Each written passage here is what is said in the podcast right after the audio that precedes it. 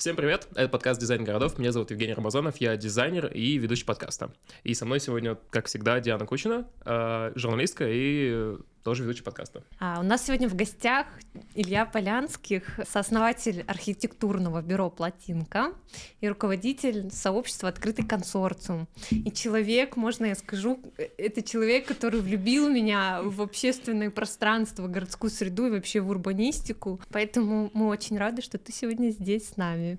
Да, супер. Мы сегодня говорим про общественное пространство, и поэтому было бы классно сначала определиться, что это такое вообще. То есть где, с чего начинается общественное пространство, площадь общественное пространство, там улицы с машинами и людьми общественное пространство, парк общественное пространство. Зону отдыха. С чего начинается общественное пространство? Да. Начинается с роддома, где вы появились на свет, заканчивается кладбищем, где мы все окажемся. Но это все, что общественное, все, что не индивидуальное, и подъезд тоже можно считать общественным пространством. И двор, и улицу, квартал, и целый город, и страну, и идеальный мир со Вселенной. Все, что а, вокруг нас, все, чем пользуются люди, не в единоличном порядке, а с другими.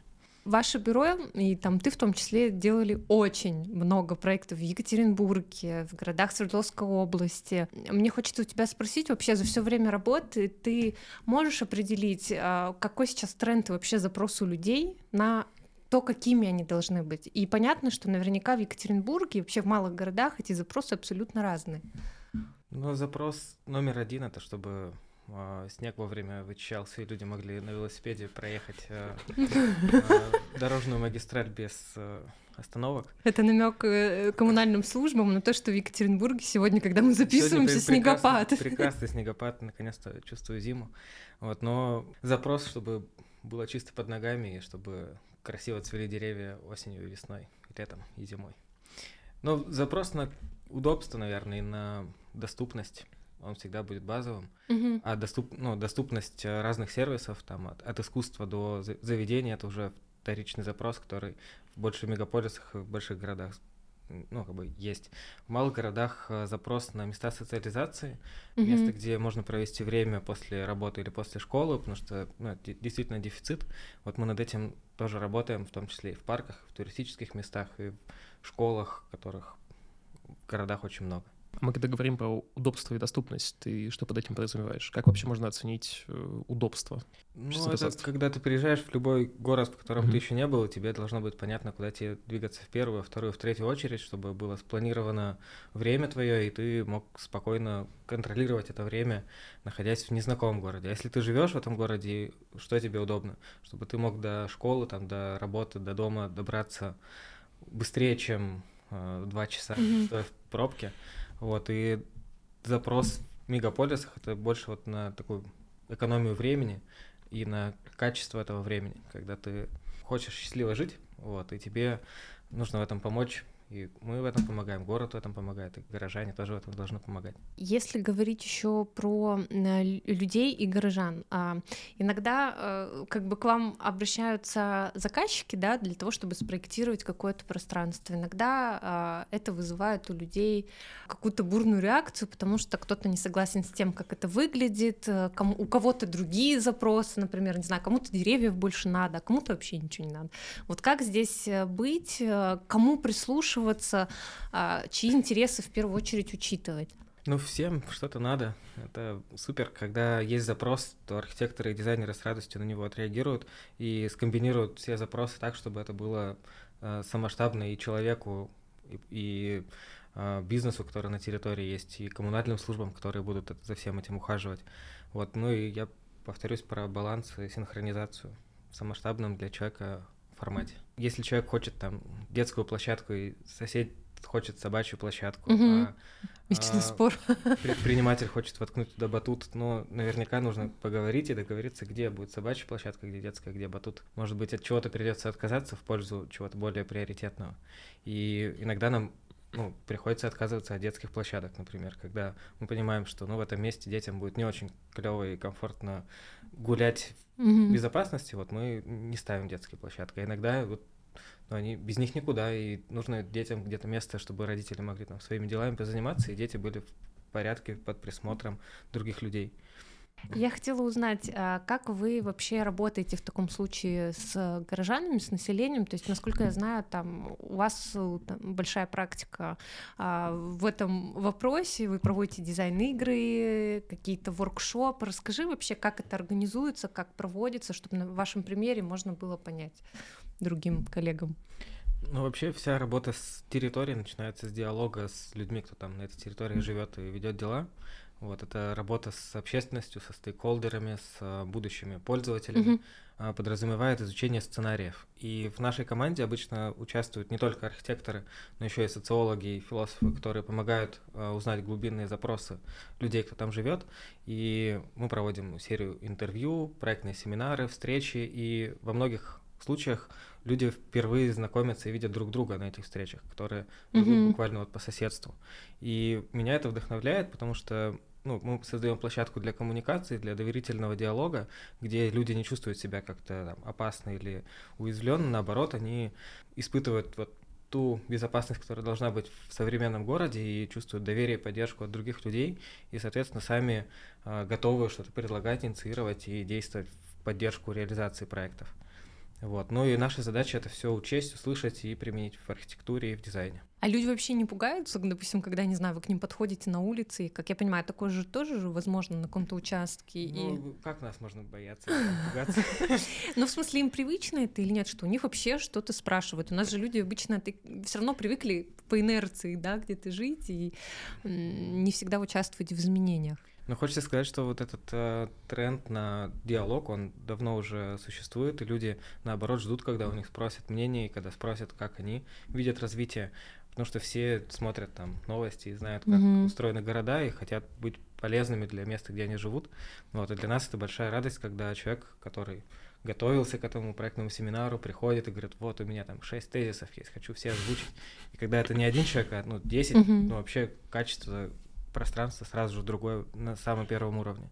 И вот этот диалог в городе, в Екатеринбурге, в малых городах по соседству, он присутствует, и на каждой встрече приходят э, люди, которым есть что сказать. То есть а, аудитория в основном, э, кто сейчас при, э, хочет участвовать в изменениях? Ну, хотят местные жители участвовать, mm-hmm. хотят предприниматели участвовать, хотят молодые бизнесмены, творческие креаторы, которые хотят mm-hmm. что-то поделать на этом месте, хотят в диалоге участвовать представители администрации, которые будут эксплуатировать территорию, и, в принципе, вот такая сборная городского диалога и собирается.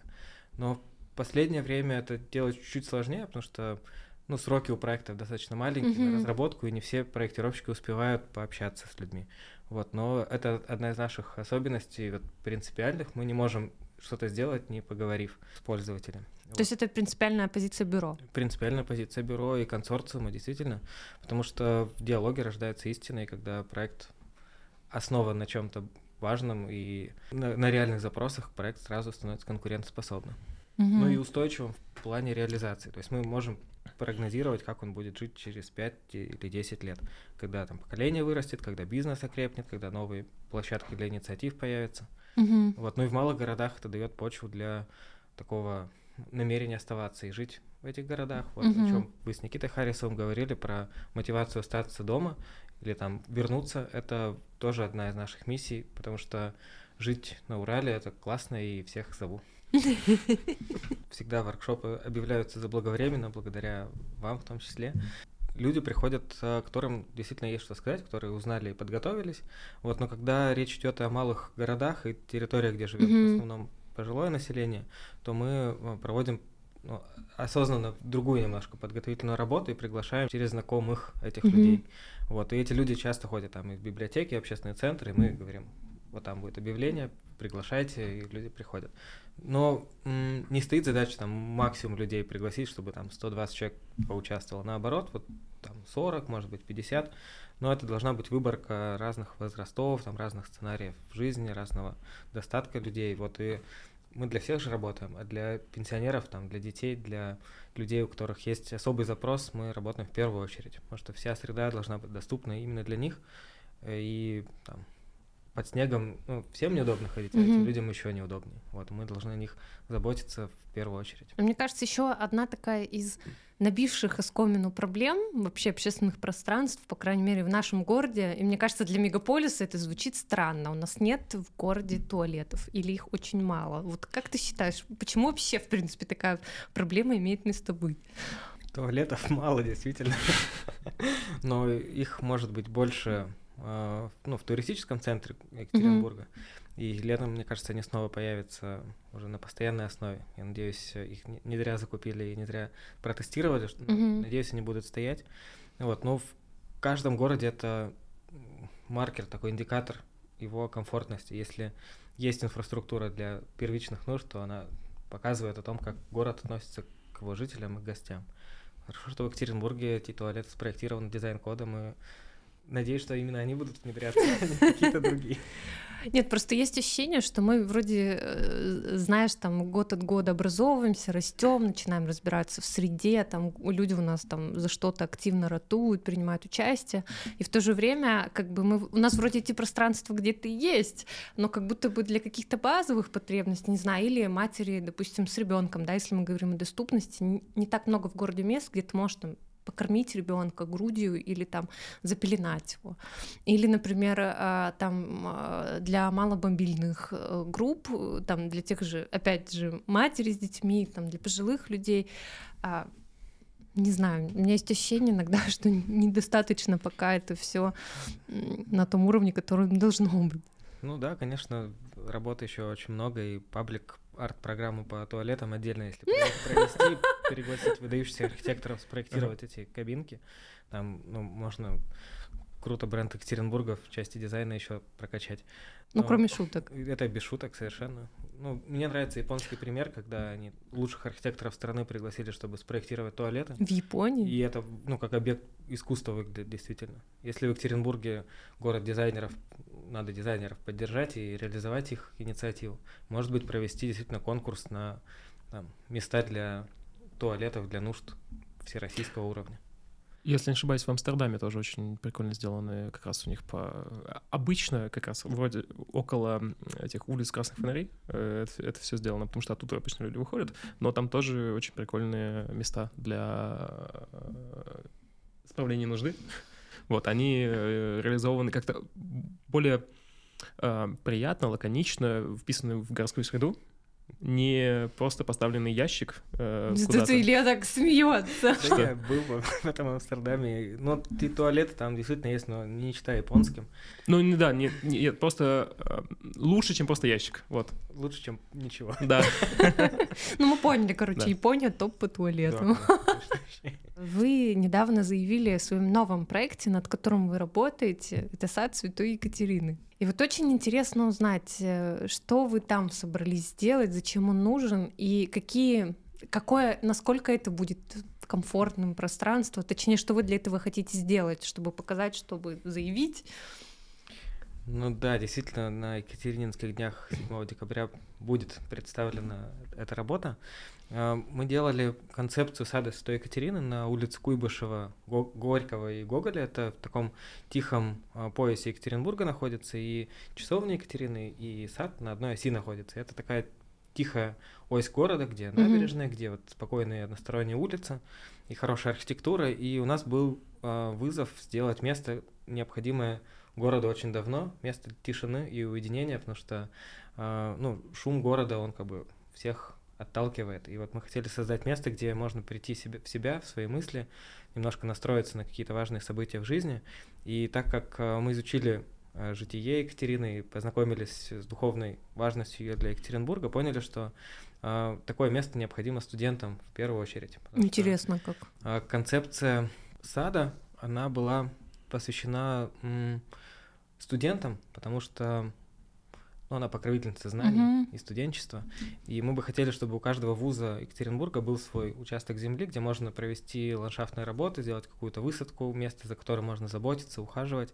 Вот, и в саду будут 8 э, а, грядок, 8 зон, mm-hmm. где студенты могут провести время с пользой для природы и чуть познакомиться с уральскими эндемиками, с уральскими растениями и под кураторством э, специального человека, который будет в саду работать, э, могут это воплотить. Вот. Но еще одна из э, интересных функций этого сада это переосмысление архитектурного наследия, потому что там усадьба Рязановых, малая mm-hmm. усадьба Рязановых находится, и там сейчас библиотека епархии, которая через два года оттуда уедет. А, в центр в Пышме, вот, и это место нужно переосмыслить кардинально, то есть в этом здании, в этой усадьбе могут появиться новые общественные функции, там, от трапезной до общественного молодежного центра, вот, и у нас задача привлечь тех э, э, людей, которые будут проявлять заботу о самом месте, тоже стоит, и в течение двух лет это место будет переосмысляться. Вот mm-hmm. пока идет благоустройство, там земляные работы, высадка и устройство новых функций, вот само здание будет тоже наполняться новыми людьми и новыми идеями.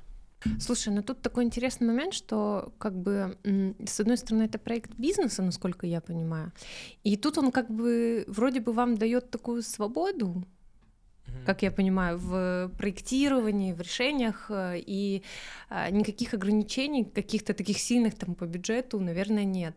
А как быть с проектами там в городе? У нас там куча парков, которые э, нуждаются там, да, в благоустройстве, где-то сэкономили, где-то не, не поговорили с горожанами, где-то урезали бюджет, и получается, что не все довольны или не все. будут классными снова. Ну да. Но тут ситуация такая, что собственник земли играет важную роль. Если это муниципалитет и земля городская, то ухаживать за ней, естественно, будет муниципальное учреждение, у которого обычно мало людей в команде, mm-hmm. или эти люди так мало получают, что у них нет сил и ресурсов, времени, чтобы заниматься чем-то еще. А бизнес-инициативы в эти муниципальные парки заходят ну, с меньшей охотой, потому что там монетизировать свои затраты сложнее. Вот. И когда территория устраивается за счет инвесторов или частных денег, или краудфандинга, то уход за территорией подразумевается на гораздо более высоком уровне. То есть mm. мы понимаем, что там будет оператор, что там будет э, ну, бизнес находиться, что туда будет поток людей ходить регулярно. Вот. Ну и это преимущество частных э, садов, парков и территорий. Вот на саду Екатерины, ну, это такая история, когда это не совсем частная, это больше общественная функция будет, да, но там есть люди, которые могут оказать заботу и э, вложиться. Ну вот, кстати, забота тоже одна из проблем общественных пространств. Например, взять нашу набережную, которую там несколько лет назад реконструировали, которая с помпой вошла там в кучу рейтингов, и там ее признавали одной из лучших в стране. Но там спустя три года или четыре, наверное, четыре, три с половиной, ты уже ходишь по ней, и она местами, ну, прям сильно уставшая, хотя за ней там следит город, э, где-то что-то там чистят, убирают. Ну, не знаю, там мост уже э, не знаю, мне кажется, скоро развалится эти доски. Да. Функциональное наполнение парков, оно ветшает, и люди же ходят проводить там время и как-то, может быть, портят своим присутствием лавочки, но это не проблема, лавочки должны обновляться, если они испортились, их нужно заменять. Вот, и такую заботу, ну, для городских территорий сложнее сделать, если mm-hmm. нет такого общественного надзора и там контроля за местом. Вот, но таких пространств просто больше должно быть, и распределяться человеческий поток, поток. должен. Да. Ну, то есть это индикатор того, что нам все-таки пока у нас пока есть дефицит. У нас есть запрос на новые общественные пространства, куда будут ходить люди также с кайфом проводить время. И на том же Уралмаш и там, на юго-западе и вообще в других районах города. Есть какое-то вообще, э, ну, какие-то, может быть, частые непонимания у, условно, заказчиков, они разные могут быть, про общественное пространство? Я вот знаю, что многие, например, не понимают, что создавать парки полезно не только тем, что там люди находятся, а, например, в современности тем, что там горячее время суток, летом, например, парки помогают охлаждать город тем, что воздух горячий с улицы уходит в парки, в парках охлаждается и выходит уже холодным. Вот, есть какие-то вещи, которые, может быть, не очевидны, и люди о них не думают, и поэтому не знаю, забивают на это и ставят, э, например, если это говорим именно о парке, то ставят маленькие деревца и, знаешь, крытые э, какие-нибудь навесы, чтобы люди там в теньке собирались. Ну, вообще, городские зеленые пространства, mm-hmm. они именно для климатического баланса и нужны, действительно, чтобы укрыться там в теньке или от дождя спрятаться, и не только транзитно использовать, mm-hmm. еще ну, как-то качественно проводить время на выходных, там какое-то событие. Но вообще в Екатеринбурге а, вот эти сады, зеленые парки, набережные, они соединены единым каркасом. Этот каркас называется водно-зеленый каркас, и он такую климатическую стратегию в городе выполняет сохраняя экосистемные функции. Mm-hmm. Но этот климатический каркас, он нуждается в проработке, потому что его сейчас официально нет. И в городах, которые ну, заботятся о своих горожанах, есть такая климатическая стратегия.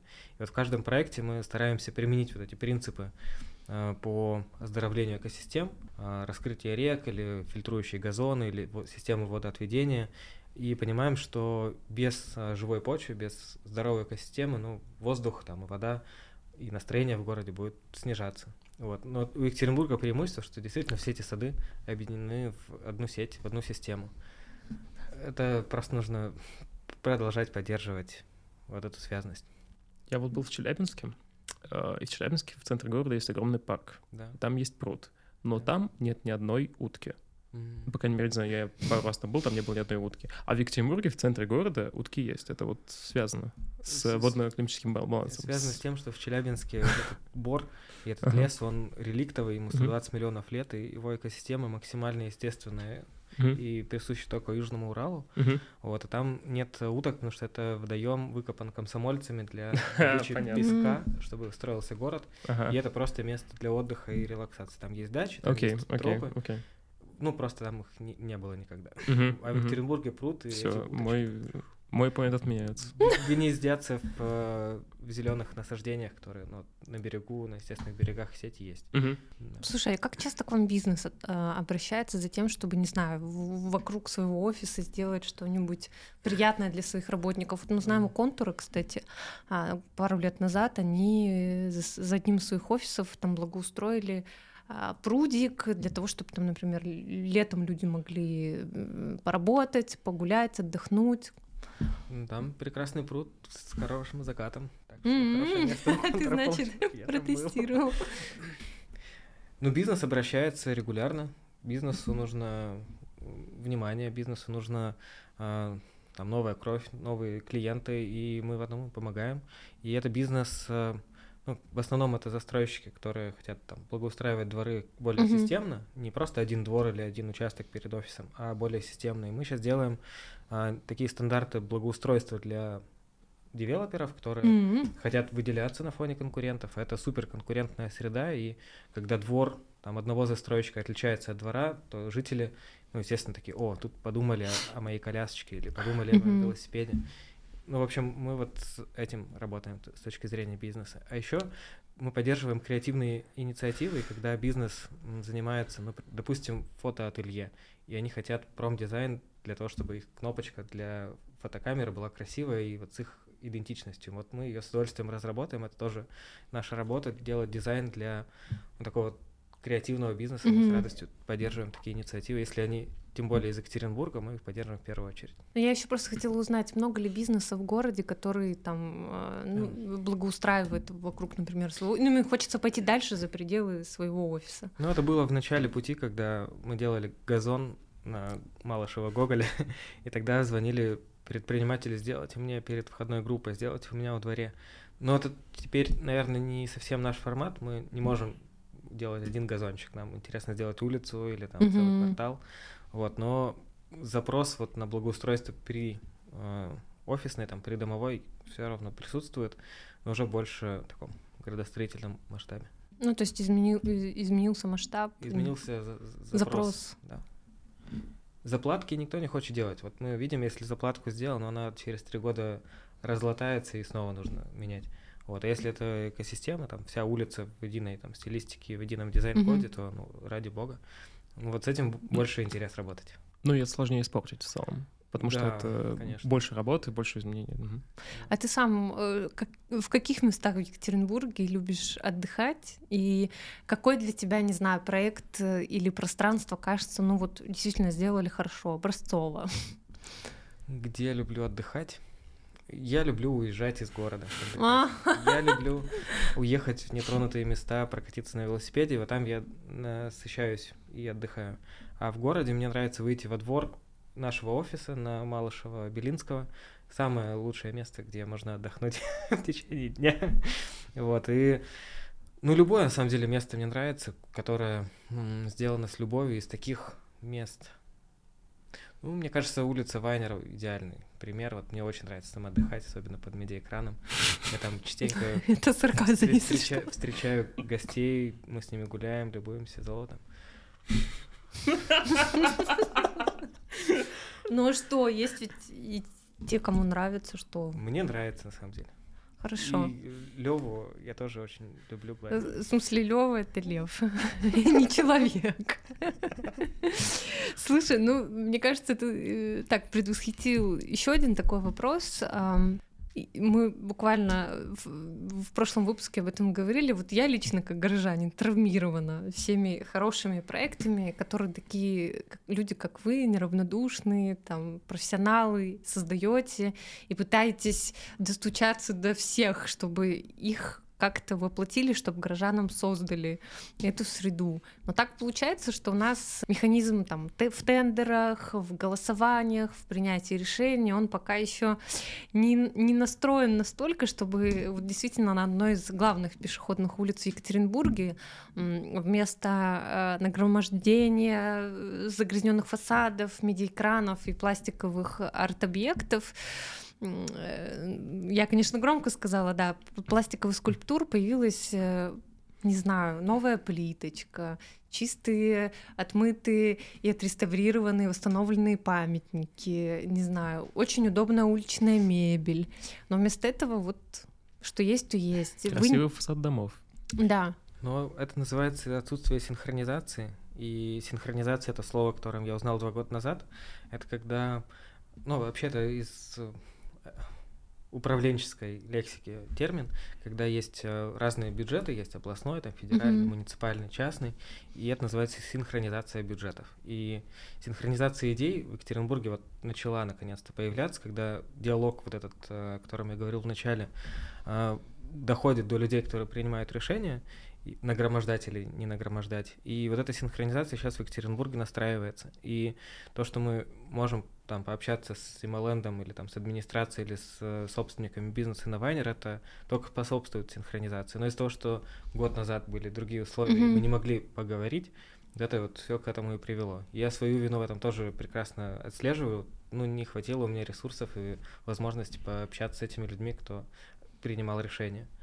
Но теперь м, все понимают последствия от несинхронизации во всей стране, и в Екатеринбурге это люди прекрасно видят. И ну, на, на самой ранней стадии должна вот эта работа по диалогу вестись. Сразу со всеми людьми, кто готов э, Мгм. вложиться Там временем, ресурсами. деньгами. Вот мы можем там креативными практиками, своей работой профессиональной вложиться. Вот кто-то может э, согласованием вложиться, кто-то Мгм. деньгами, кто, ну кто, кто чем. Вот и вот это кто чем, это про синхронизацию. И она в городе сейчас начинает появляться. Я прям вижу это. Ну, то есть, может быть, э, как бы кейс э, с Золотым Львом Да, это показал... под- подчеркнуло необходимость, да, потому что ну, я познакомился с охранником этого льва, я познакомился с архитекторами Симоленда, и все ребята-то хотят добра сделать и не понимают, почему это вызывает конфликт. И когда я увидел там слоган «Мечта укажет путь», спросил у главного архитектора Мгм. Симоленда, Елизавета, а в чем же эта мечта? И она говорит, ну как бы, вот есть мечта. И я говорю, у нас тоже есть мечта. Вот мы, ну, я рассказал про мечту сделать улицу Вайнера. Он говорит, ну классно так-то. И вот мы поняли друг друга, что наши мечты должны воплощаться не вредя друг другу и в, синхро- в синхронизации. Пусть это Мгм. будет как танец, который, как балет, может быть, будет произведением искусства, а не просто контемп, который Мгм. празднобой.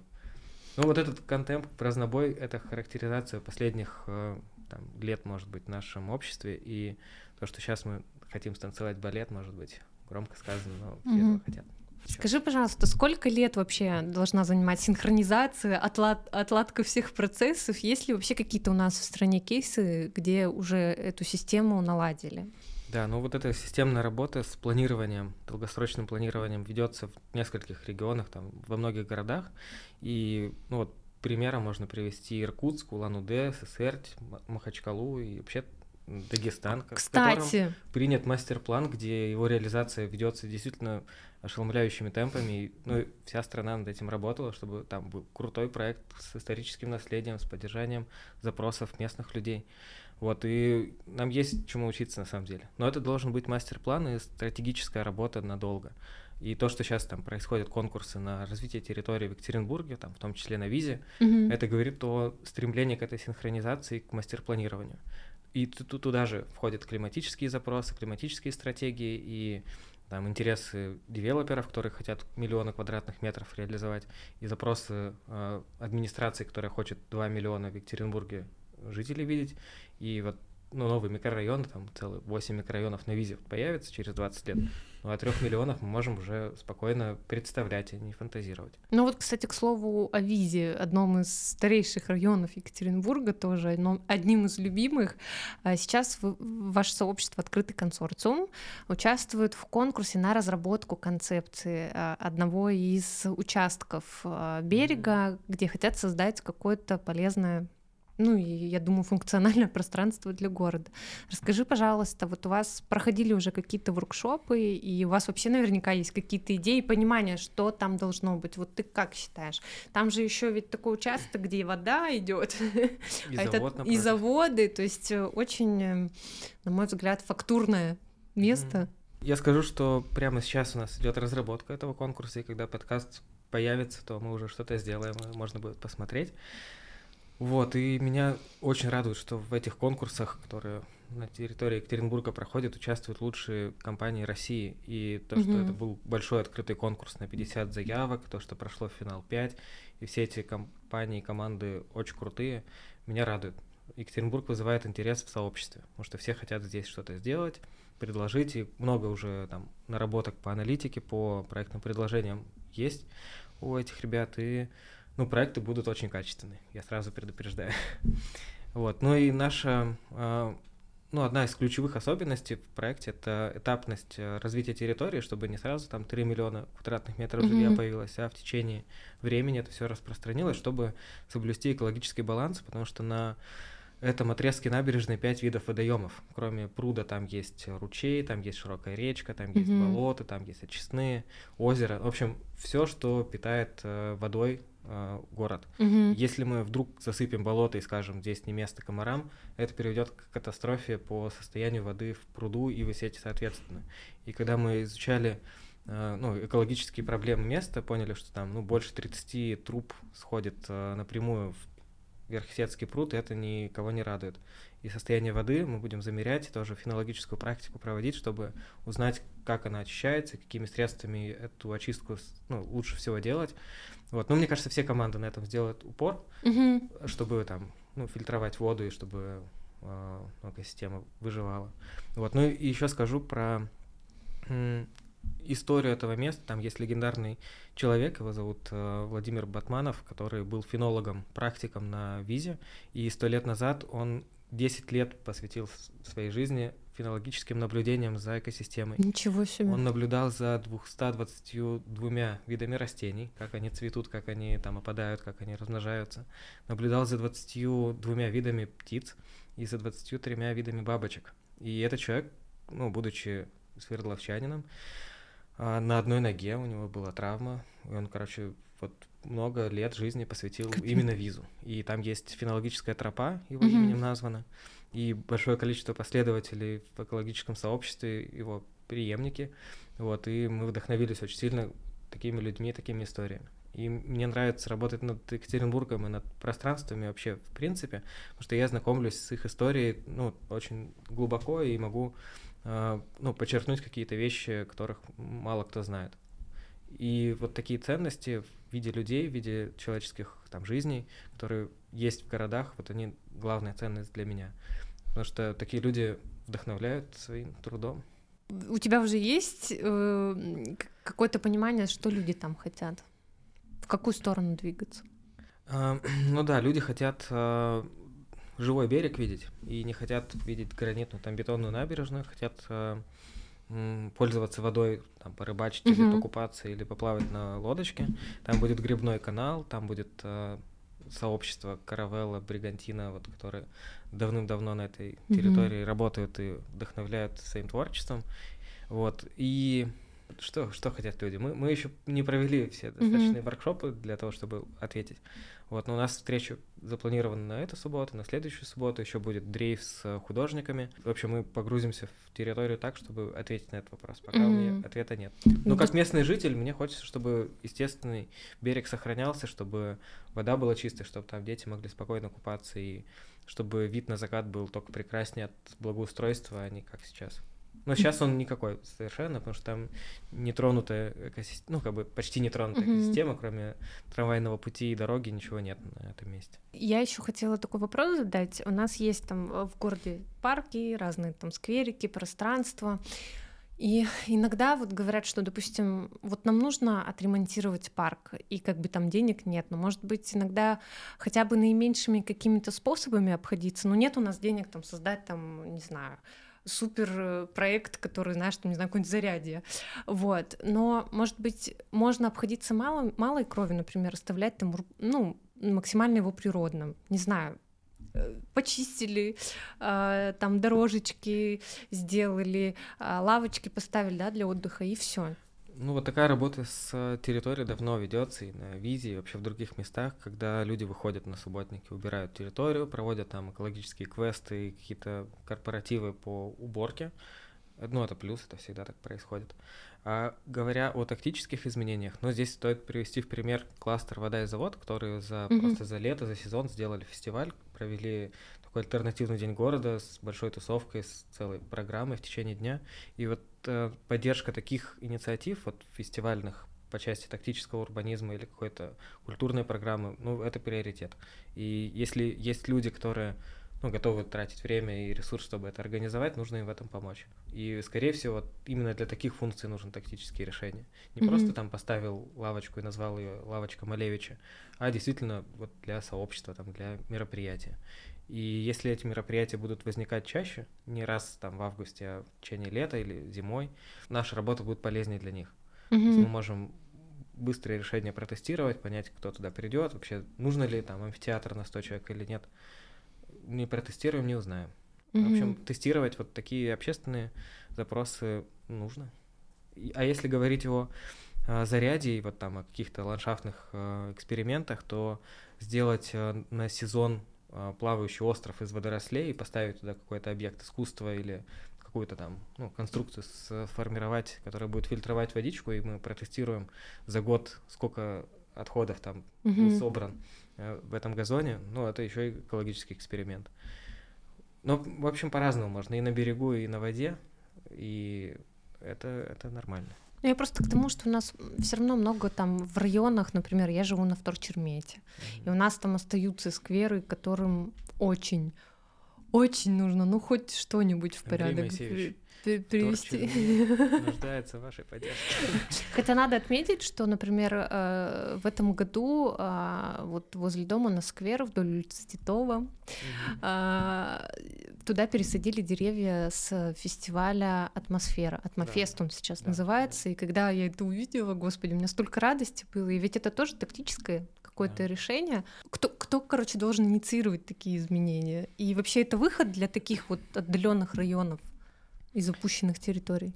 Мне очень нравится э, такая платформа электронного правительства во всем мире сейчас применяется рейтинг инициатив от горожан, где ну, там, список инициатив, и люди за них голосуют своим там голосом угу. в этой системе. То есть ты предлагаешь, она фиксирует. И да, и проверяется запрос. Действительно ли эта инициатива нужна? И вот если там больше 10 тысяч плюсиков за, угу. ну, естественно, это в приоритетное рассмотрение людей, кто принимает решения. В Екатеринбурге много инициатив, которые поддерживают и другие инициативы. Угу. И одна из инициатив это сделать а, портал, где можно будет выдвинуть свою идею, предложение, сформулировав ее по правильному там, шаблону, и за эту инициативу могут голосовать горожане. И та инициатива, которая соберет определенное количество плюсиков, она будет рассмотрена уже на каких-то других уровнях. Мгм. Вот, и эту инициативу сейчас разрабатывают э, наши замечательные дизайнеры и айтишники. Мгм. Вот, и я надеюсь, что скоро они об этом Круто. анонсируют. Круто. Потому что пока у нас э, есть, конечно, очень классная федеральная программа, которая как бы тоже построена на голосовании, но как мы понимаем, а, допустим, в этом году Екатеринбург остался без денег на какое-то благоустройство, потому что слишком мало людей проголосовали. Хотя мы все время говорим о том, что нам нужен парк какой-нибудь. Я скажу, что Екатеринбург занял прошлом году рекордные два места. Первое и второе за благоустройство летнего парка Уралмаш и парка в Академическом. И 120 тысяч голосов за второе место — это феномен. В России даже такого нет близко.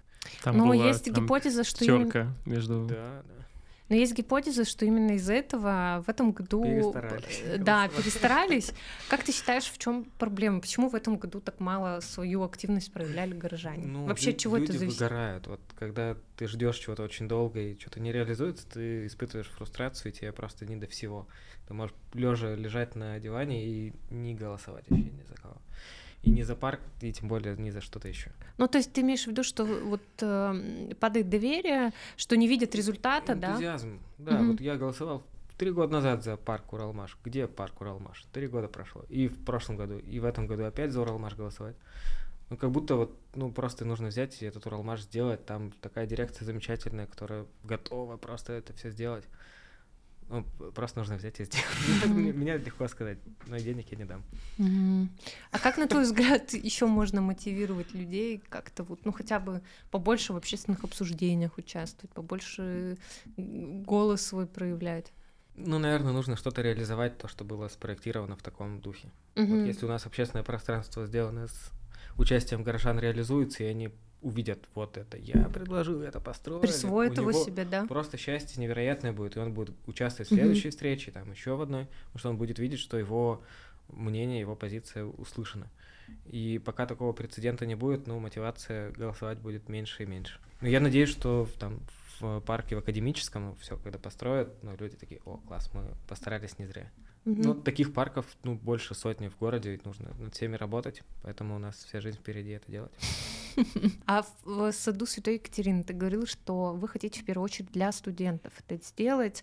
Проводили ли вы с ними воркшопы, как вообще они на это реагировали, чем делились? Может быть, у них вообще свое какое-то понимание, это же немножко все равно другое поколение.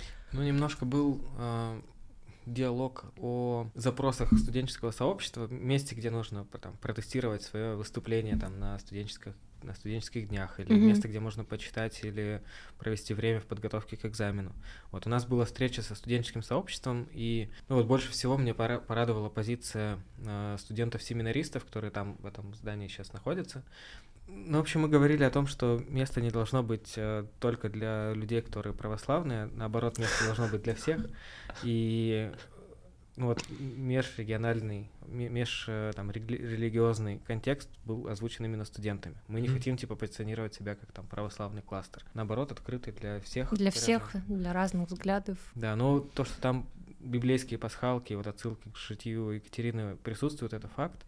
И в растениях вот мы хотели подчеркнуть библейскость сада, в принципе, Мгм. как явление. И там и терновник есть, и там разные плодовые растения есть, и цветы, вот, которые отражают э, ну, именно такую духовность этого Мгм. места.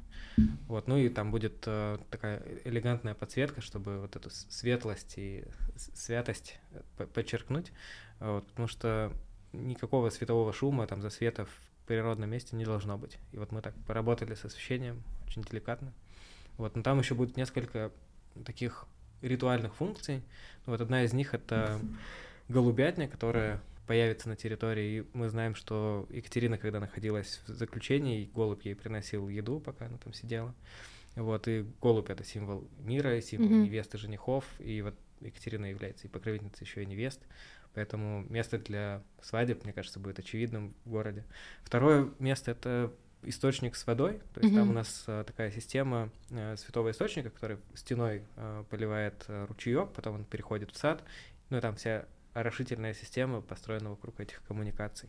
Ну и третья функция — это светоч, мы назвали место, которое ну, больше для таких ритуальных церемоний подходит, где можно там помолиться и в тишине поставить свечку, уединиться. Вот таких мест, ну, просто тоже не хватает, их Мгм. просто нет в городе. Может быть, только там, в Новотихвинском монастыре или в Каниной яме есть, а вот в открытом доступе нет. Ну и путешествуя по миру, я вижу, как вот такие ритуальные объекты в городах, ну, есть, Мгм. просто там какие-то часовенки или какие-то храмы буддийские. В общем, это нормальная практика в мире. Если в городе у нас будет такое место для уединения, будет супер. Ну, и такой прецедент, да, своего рода. Да. Ну, еще там будет монастырская трапезная. Я очень хочу, чтобы она случилась, и мы отведали вкусные блюда, которые делают наши ребята. Вот. Ну и это достаточно модная такая тенденция в России, когда ну, церковь хочет по-другому себя позиционировать. Вот мы в этом и помогаем. Непростая, сложная работа. Нормально.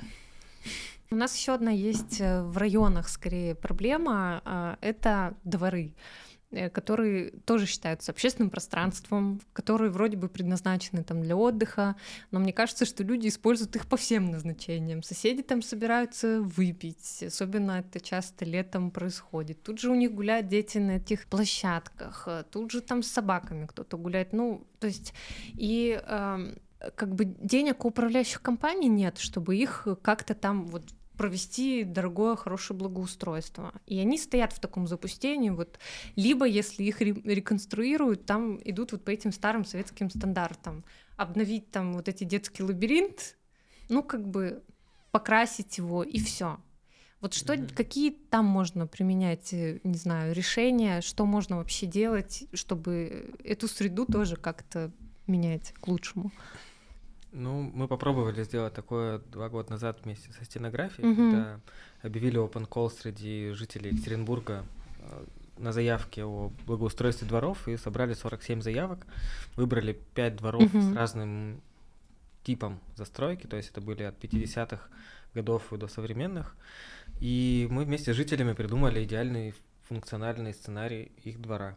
И целью было провести фестиваль, чтобы там артисты с ночи музыки и жители двора поиграли, чтобы они вместе нарисовали какое-то там запущенное пространство типа гаражей, и с кайфом посадили там деревья и сделали там, зоны для пьющих, для детей и для собачников, ну, условно. Мгм. Вот, и такая работа просто должна быть чуть-чуть более системна на уровне города, и примером служит опыт Казани, где есть прям городская программа «Мой двор», и Мгм. отличная команда, и там из 20 человек, которая ну, системно прям разрабатывает рекомендации, методички по обустройству вместе с жителями и привлекает э, э, ну, региональный бюджет для реализации. То есть у них на каждый двор около там 15-30 миллионов выделяется вот на тысячу дворов условно, и вот они планомерно это реализуют. И пока проектируется, какой-то двор строится, сразу же можно увидеть проблемы в эксплуатации. И вот такая работа на лет на 5, если спланирована, то дворы просто обновятся естественным образом. Ну и жителям можно дать э, рекомендацию побольше общаться с архитекторами, если есть такая возможность, которые могут подсказать, что улучшить во дворе. Вот такую консультационную поддержку мы сейчас не оказываем, но Мгм. когда проводили лаборатории городские, это всегда делали.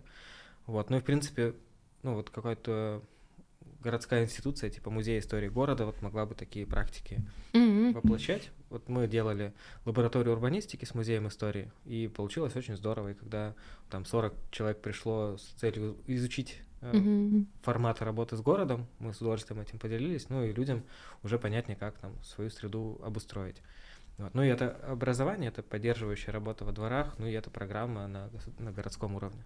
я, по крайней мере, очень часто замечаю, что часто м, жители иногда сами себе вредят. Ну, Мгм. точнее, не хотят себе сделать пространство удобнее, например, а, вырубить кучу взрослых деревьев, которые растут десятками лет, защищают их от пыли, от, ну, в общем, помогают хоть как-то там тоже летом спрятаться в тени. И они, в общем, это безжалостно вырубают в пользу парковок. Ну, Мгм. понятно, что это тоже назревшая проблема. Но достучаться должны птички, которые перестали шуметь у вас под окнами своим прекрасным щебетом, и им просто негде гнездиться, и они улетели в соседний двор. Вот это главная мотивация сохранять взрослые деревья. И не рубить кусты, в которых реально гнездятся птички. Если о птичках. А если о машинах, то ну, машин просто должно быть меньше. И транспортная стратегия, которая в городе все никак не случится, она должна подразумевать, что ну, на машинах далеко не уедешь, если нет системы общественного транспорта. И я когда вижу улицу Белинского с переполненными автобусами и троллейбусами, меня очень грустно за людей, которые ну, у них просто нет машины, а очень нужно приехать вот куда-то, и они вынуждены в таком комфорте добираться. Мне вот очень не хочется там тратить лишнюю денежку на такси там или толпиться в общественном транспорте, я быстрее за 15 mm-hmm. минут доеду на велике. Но не у всех есть возможности, не все живут в центре. Поэтому вот с парковками, с общественным транспортом это просто отдельная работа, очень большая, и одних там урбанистов не хватит, чтобы это сделать. Ну вот ты говорил, может быть, какой-то, не знаю, людям показывать как-то мастер-план, не знаю, то, то есть как- как-то попробовать пообъяснять, почему как бы в долгую перспективу, ну, почему вот сейчас одно решение, которое здесь и сейчас э, им так важно, может, э, не знаю, не сыграть им на пользу на много лет вперед. Я вот сегодня новость видел о том, что горожане слишком мало просят и слишком слабо участвуют в городской жизни, чтобы там требовать изменений. Мне кажется, должна быть более четко сформирована позиция от э, профессионального сообщества, там, от горожан, э, ну, в пользу изменений там, транспортных стратегий или климатических. Потому что ну, люди, которые принимают решения, должны прочитать сначала, прежде чем что-то подписывать и что-то обсуждать. И вот такого предложения, ну, просто еще пока нет. Или я что-то не знаю. Но если оно сформируется, это предложение, то люди, кто отвечает за результат, и за реализацию будут в будущем, должны такие, о, и вот это усиление там мастер-плана, усиление генплана, усиление проектов застройщиков. Вот, ну и в конкурсных проектах, в которых мы участвуем, мы чуть-чуть, понимая стратегические вопросы, это предлагаем. То есть как организовать развязку, парковку там и ну, какие-то логистические особенности. Вот, но это транспортные инженеры, проектировщики умеют делать, просто нужно им давать возможность это реализовывать. Как ты думаешь, в будущем к каким какие пространства нам понадобятся, к чему мы придем? Как, может быть, можешь ли ты какие-то тренды сформулировать? Могу. Мне очень нравится тренд на э, микромобильность в плане взаимодействия малой авиации.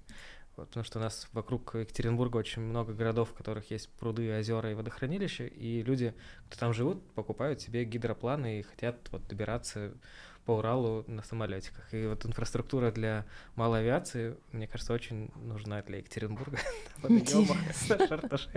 На Визе и на Нижнесетском пруду. Но это в формате визионерства, я говорю. На самом деле это не самая приоритетная функция. В дизайне же есть отдельные конкурсы визионерские, когда предлагают дизайнерам решить проблемы будущего. Один из таких — это тоже вот в тему малой мобильности. Ну, там не малая мобильность, на самом деле, это первое изобретение аэропланов, где аэроплан тоже как, знаешь, такой грузовой корабль от э, сложных мест к сложным местам, но на короткие расстояния. Да, дирижабль до сосерти. Подумайте, подумайте об этом. Ну, это в формате шутки, конечно. И, ну, это не шутка в ближайшие там лет 15, и может это и случиться. Но запрос на, наверное, на третье место такое общегородское, вот в котором мог быть там Ельцин-центр, или могло быть там Дом Маклецкого, или новый городской центр в центре. И я вижу вот запрос горожан на месте для безопасной коммуникации, потому что вот такого действительно не хватает. И вот центр города — это новый общественный центр, этому благоволит, и вот, мне кажется, все, все туда приходите, кто еще не был. Ну, круто.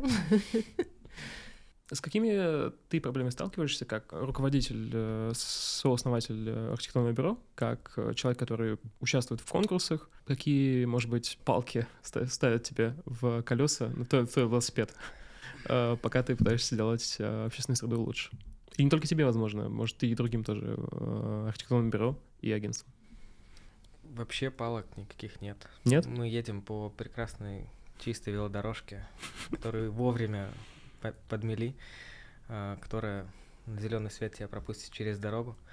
Но проблема в, ну, в людях, их просто, они заканчиваются, их не всегда много, чтобы поддержать какую-то инициативу, и э, когда люди не видят реализацию, они ну, просто перестают испытывать мотивацию что-то дальше делать. Mm-hmm. И вот малые победы, которые нужны всем нам, вот их просто не хватает. И это та проблема, с которой я лично столкнулся, и наша команда сталкивается от долгой реализации любых проектов. Вот, и я повзрослел в этом смысле, понял, что ну, можно и там подождать два года, там, можно подождать пять лет, но это в любом случае случится, и то, что ты с чистым умом реализовал, спроектировал это когда-то, ну, в любом случае, когда-то будет реализовано. Вот. Может быть, чуть в другом виде, более актуальном и современном, Мгм. но я не избавляю там мотивации своей заниматься городом, Уралом. Вот, мне очень нравится. Но я вижу проблему в недостаточной поддержке этих э, замотивированных, очень инициативных людей-энтузиастов. И, как я понял, недостаточно ф- обратный отзыв о том, что это происходит, что изменения, они вот э, в течение двух, трех, пяти лет будут, и они о них не забыли. Да, какой-то вот Мгм. гарантии, такой поддержки Да. мгм. ментальной, наверное, не хватает. Вот, ну а в плане там возможности самореализоваться, ну тут весь Урал, там вся Россия впереди, много всего нужно делать. Мы никогда как бы не, не хотим прекращать этим всем заниматься, потому что это наше любимое дело, и ну, мы, мы любим это просто, мы не можем этого не делать. Классно, Супер. мне кажется, мы, по-моему, закончили. Опять вернулись к главной ценности, которая нас всех держит и объединяет, и дает силы жить, творить и делать мир наш уральский лучше. Спасибо тебе большое, что ты к нам пришел. Спасибо вам за супер работу. Ты молодец. Спасибо СКБ Контур, вы вообще супер, и то, что вы делаете с ребятами, с городом, и с подкастом, это топ. Продолжайте.